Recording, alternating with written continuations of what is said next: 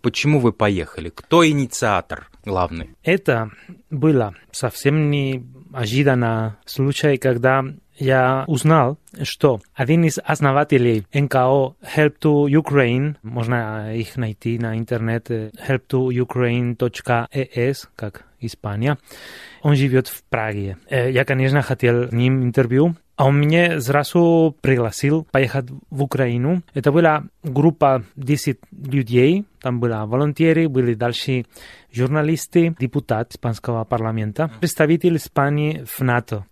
Это, конечно, было очень аттрактивно, интересно приглашение, если так можно сказать, наверное, нельзя. А я, конечно, хотел в Украину с начала войны. Я работал с украинцами в Испании почти 20 лет назад, и поэтому эта война для меня очень как личный вопрос. Я не сомневался, что я, я хочу в Украину, чтобы посмотрел. Видеть собственными глазами, что там происходит реально на месте. Угу, точно так. А скажи мне, пожалуйста, они как неправительственная организация наверняка везли что-то туда. Да, вот, да, да. Со- собирали наверняка деньги, приобретали какой-то материал. Что они конкретно везли в этот раз? В этот раз мы привезли 4 тонны макарон, которые собирали в Испании, а еще медицинская помощь, катетеры и так далее.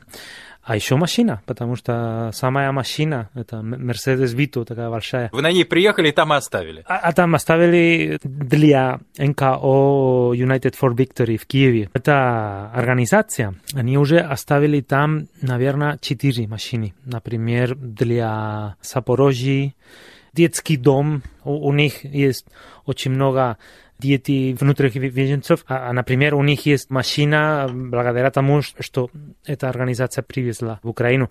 А самое главное, они, что они привезут, не в этот раз, но делают вообще, это такие медицинские роботы, как чемоданчики, с которыми можно в регионах, где нет врачей, потому что они в армии, на фронте, пациент может соединиться с врачей, которые в Киеве или в Мадриде или в Брюсселе, чтобы, например, измерять давление, это роботы для проведения диагностики, Да. удаленной диагностики. Да, да, да, да. да. А скажи мне, пожалуйста, вот этот весь материал вы везли по какому пути? Где вы переходили границу? Через какие города вы ехали? Потому что там есть магистраль, это Львов и далее в эту сторону, в сторону Запорожья. Вот по этой главной как бы магистрали. вы. Машина из Овьеда, с Испании, через Прагу. Вся группа, мы все встретились уже в, в Кракове, уже поехали в, вместе во Львов. Там мы встретились с м, представителем города, И потом ехали дальше. а, а потом ехали дальше. Западная Украина, западная часть Украины, она подвергалась обстрелам, так сказать, сначала в меньшей степени. Львову все равно досталось. Насколько видно, что эта часть обстреливается, и насколько там пострадали дома, дороги, я не знаю, как это вообще все выглядит? Война всюду видно, заметно, что война есть, потому что везде солдаты, везде чекпоинты, КПП, контрольно-пропускные пункты. Там, где проверяют документы. да, А границы вы как пересекали? Достаточно трудно ли вас пропустили? В принципе, потому что вы НКО, Да. журналисты, и вас, так сказать, понимали, кто это. Да, эти эм, медицинские роботы, это проект, который НКО организует в сотрудничество с Министерством здравоохранения Украины. А есть тоже сотрудничество с испанским посольством. Было достаточно документов, чтобы легко проехать границу, даже у Запорожья до фронта практически. В Львове. Я был в Львове третий раз. Для меня в Львове, конечно, все по-другому. Ну, наверное, меньше людей, нету туристов в этот раз, это понятно. Церкви, памятники, архитектуры, а так далее, они закрыты, чтобы их э, сохранить. Мешки с песком и так далее. Точно так, то- точно так. А городской транспорт там работает? И- Работает, работает. Я должен сказать, что не только в Львове, и в Запорожье, и в Киеве все, по крайней мере, сейчас работает очень хорошо. Даже мэр Запорожья нам сказали, что делали транспорт бесплатно. Есть такая ситуация. По-моему, это, это только три недели назад, что электричество есть без перерыва, тепло есть э, в зданиях. То есть, получается, люди научились жить во время войны? Я думаю, да. После одного года войны, конечно, уже люди привыкли. Думаю, тоже, что доверяют их системе. Противовоздушной обороны. Точно так. Хотя в четверг ракета убила несколько людей в Запорожье. Вот и когда видел эти фотографии, вы там где-то были в этих районах? Примерно понимаешь, где вы были и где это упало сегодня? Да, это, это наверное, в центре. А, конечно, удивило такое странное ощущение, неприятно.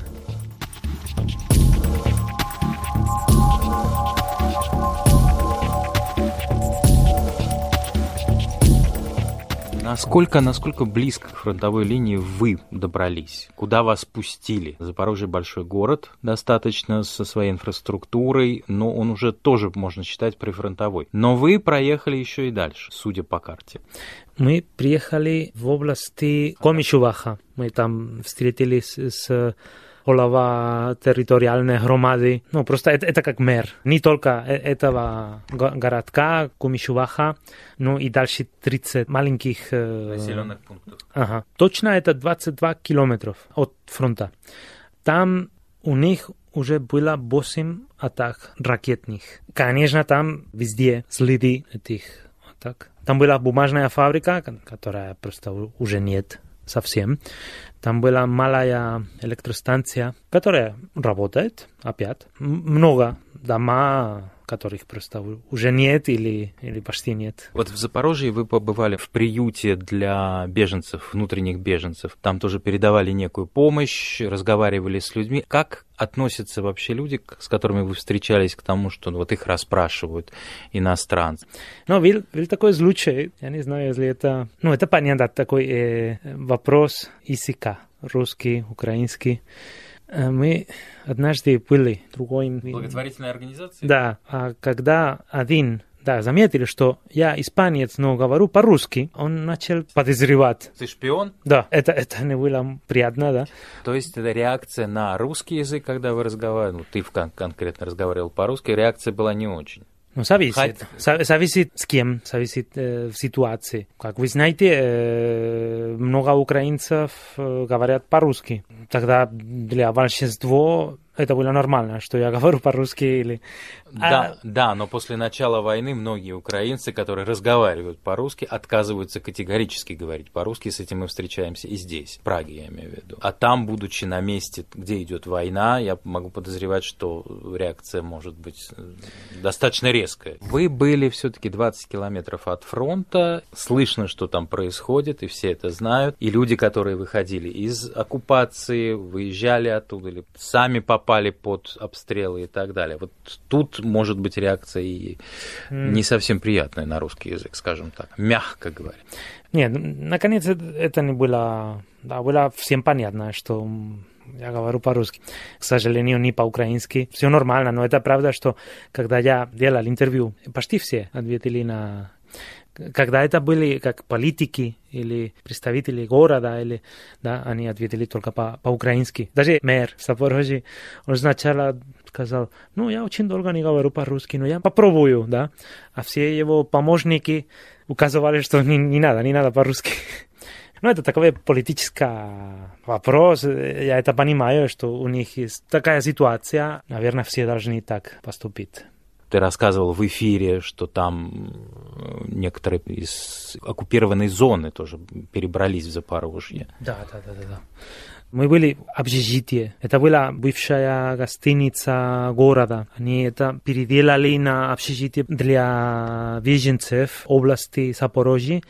Конечно, в основном это старшие женщины. Везде в Украине, когда видели, что мы иностранцы с западных э, стран, они были очень благодарны всегда. А разговаривают охотно с вами? Очень охотно, все, все. Не только они, тоже, тоже солдаты, например. Я не мог дат на эфире. Но... Записывать тебе не разрешили, но разговаривать они разговаривали. Точно так. Мы встретились там с солдаты прямо с Бахмута. Наверное, самый сильный момент, когда мы в ресторане в Запорожье э, ужинали, а рядом сидела группа солдатов. Они были веселые, потому что их повесили в чине, получили две недели отпуска. Тогда атмосфера была хорошая, а очень хотели э, разговаривать с нами, а благодарить, потому что они знали, что мы испанцы и так далее. Но, конечно, тоже было тяжело с ними говорить, потому что это понятно, что то, что они пережили на фронте, это, это не было совсем шутка.